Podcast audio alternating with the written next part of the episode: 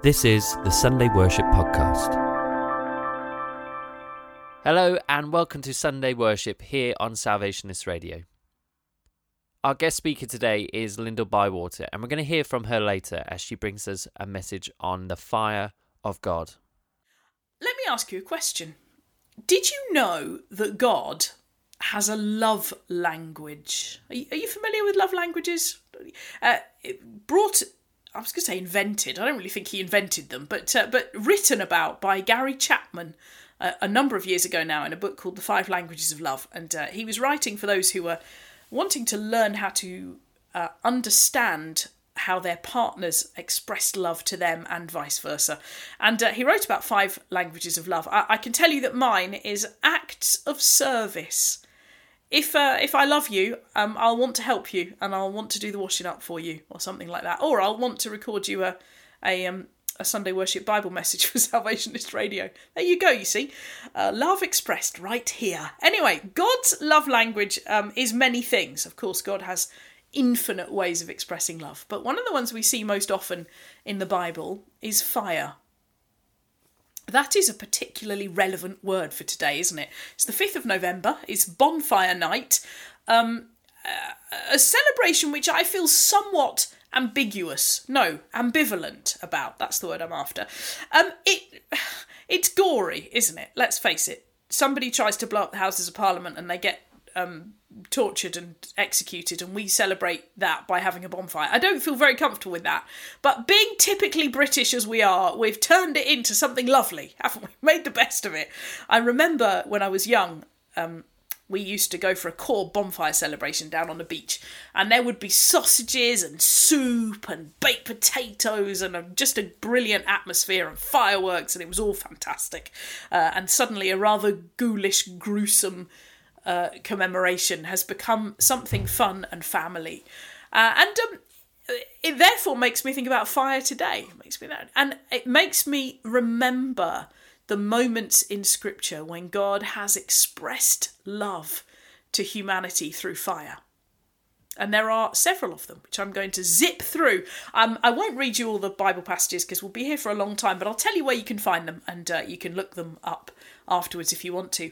Genesis 15 is where we begin, and Abraham. Abraham, who is in the process of learning a whole different way of relating to God. So, Abraham's part of a, a culture which was very used to um, uh, appeasing the gods of the elements and doing things to make sure the crops flourished and the rain fell or didn't fall when you needed it to, and so on and so forth. Uh, and suddenly there's this very different expression of God that he is encountering. And this God is not one who is uh, just interested in corn or rain or whatever. This is a God who is interested in him, who is calling him, who is inviting him on a journey. This is not the God of one element. This is the God of all the elements. And I sometimes think that Abraham, learning this very different understanding of God, must have felt sometimes, Am I going mad? Do you ever feel like that? You ever been in a setting where believing in God is so strange and so alien to people that you feel like you might be a bit bonkers?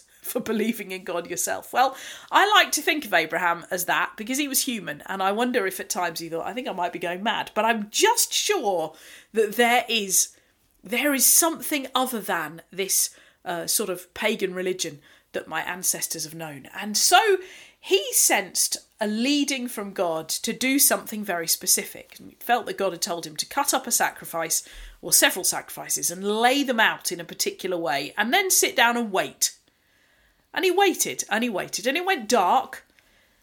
And suddenly, in the darkness, there was a pot of fire, a little brazier, and a torch. And they moved between the halves of the sacrifices that Abraham had laid out. Not man made, not something that Abraham did himself, not something that anyone could have made happen.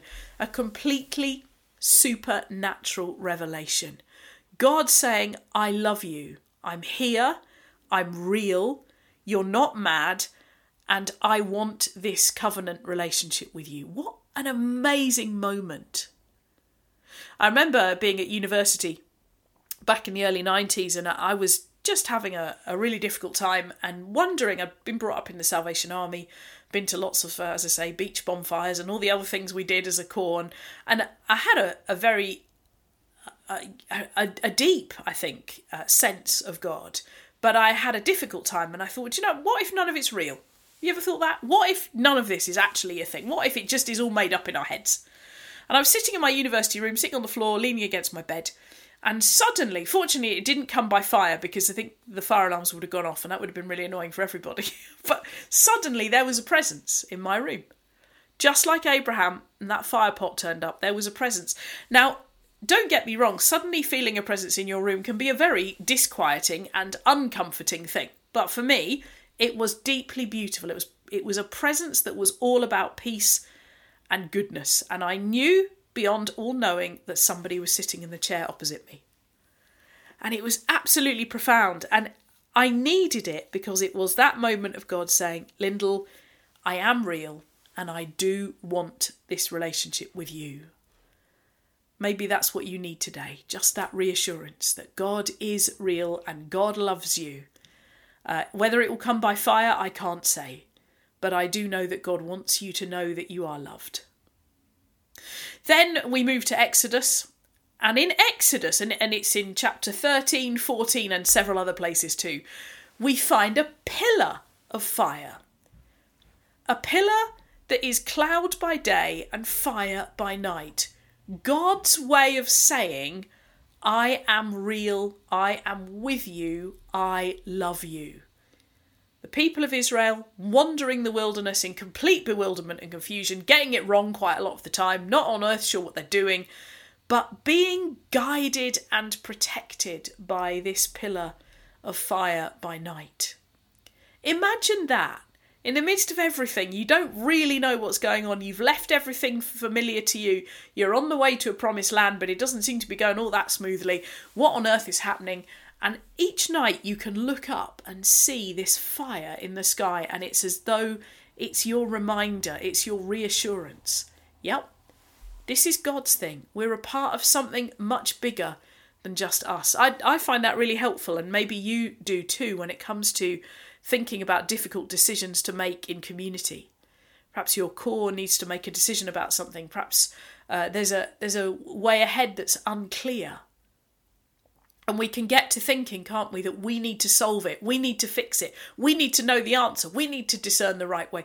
Do you know what? Sometimes we just need to look up and say, This isn't our thing, this is God's thing. We're a part of God's thing. Salvation Army, we are a part of God's thing. God is doing something bigger than just us. And if we look up and trust and keep walking forward, doing our best to follow the fire of God's presence, we will get to the new place that we need to get to. Thirdly, Elijah up on that mountain, thousands of prophets of Baal all going, yeah, yeah, God's not real, your God's not real, our God's bigger than your God, our God's the one that really counts, your God's basically a bit rubbish. And uh, little Elijah, there he is, and he's got his altar and he's got his sacrifice and he's poured out a lot of water on it. That, by the way, is ironic because Baal was the god of rain. So to pour lots of water over your sacrifice is to be making a very particular comment about Baal and his uh, his abilities or otherwise. So there's the sacrifice, there's the altar, there's the water. What on earth is going to happen? And all Elijah can do at that moment is to pray. All he can do is to invite the presence of God. He doesn't have any clever dances, he doesn't have any uh, rituals that he knows are going to work. He just has an absolute conviction that God can do this. And fire comes from heaven. Again, not man made. This isn't something somebody did. This is fire from heaven that is so strong, so powerful, that it consumes the sacrifice, the altar, and all the water. Amazing.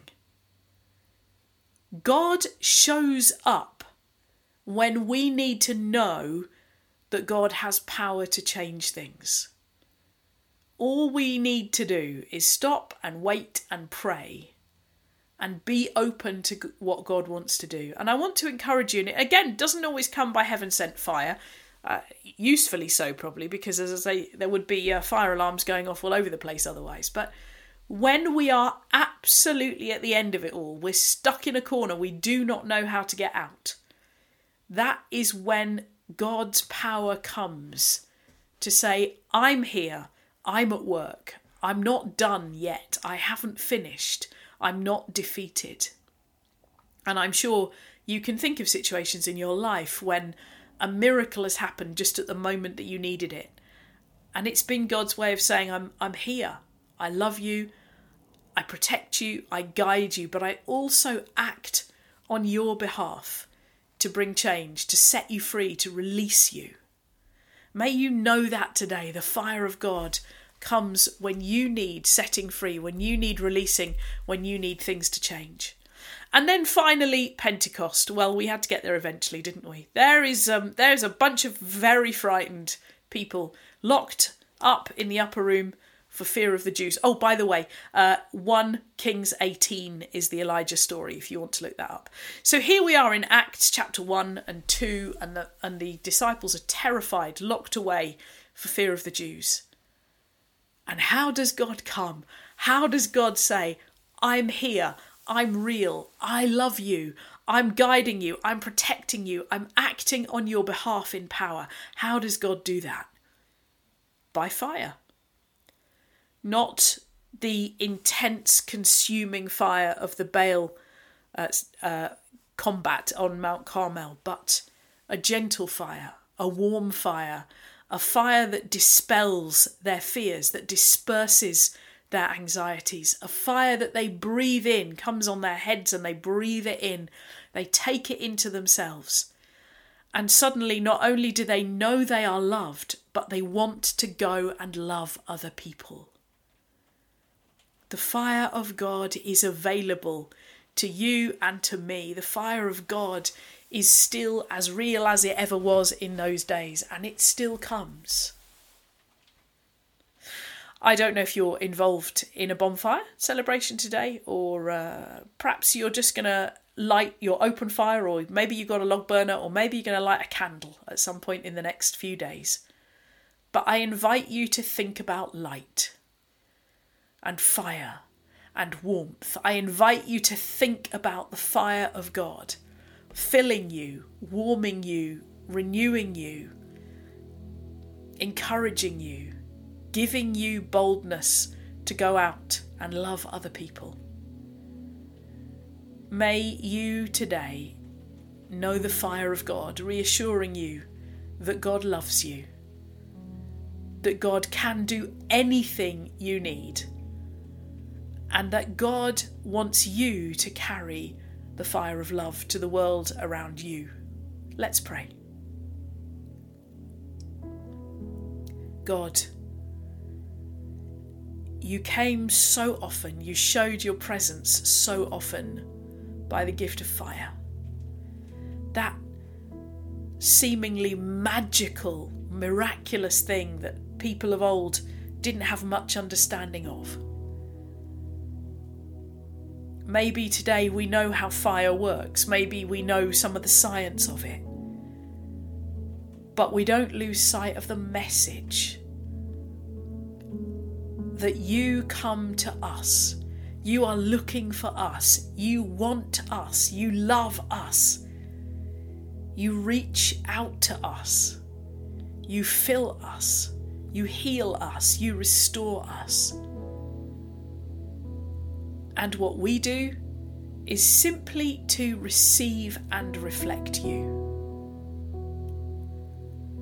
As we wait in these moments now, we open ourselves, we open our minds and our hearts, our bodies, our souls to receive your fire again, the fire of your Holy Spirit.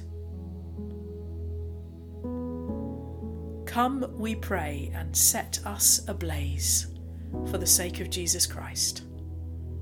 Amen.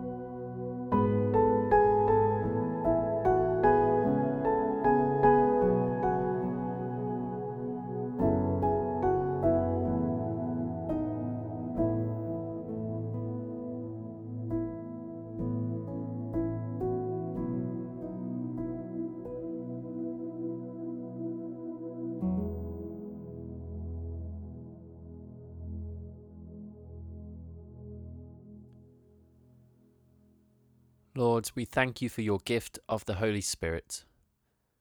Please fill us with your Spirit and may we be full of grace, joy, and peace because of your presence within us. May your Spirit's power produce fruit within our lives. Amen. Our thanks go to Lyndall for sharing today's message with us, and thanks to you for listening. Goodbye and God bless.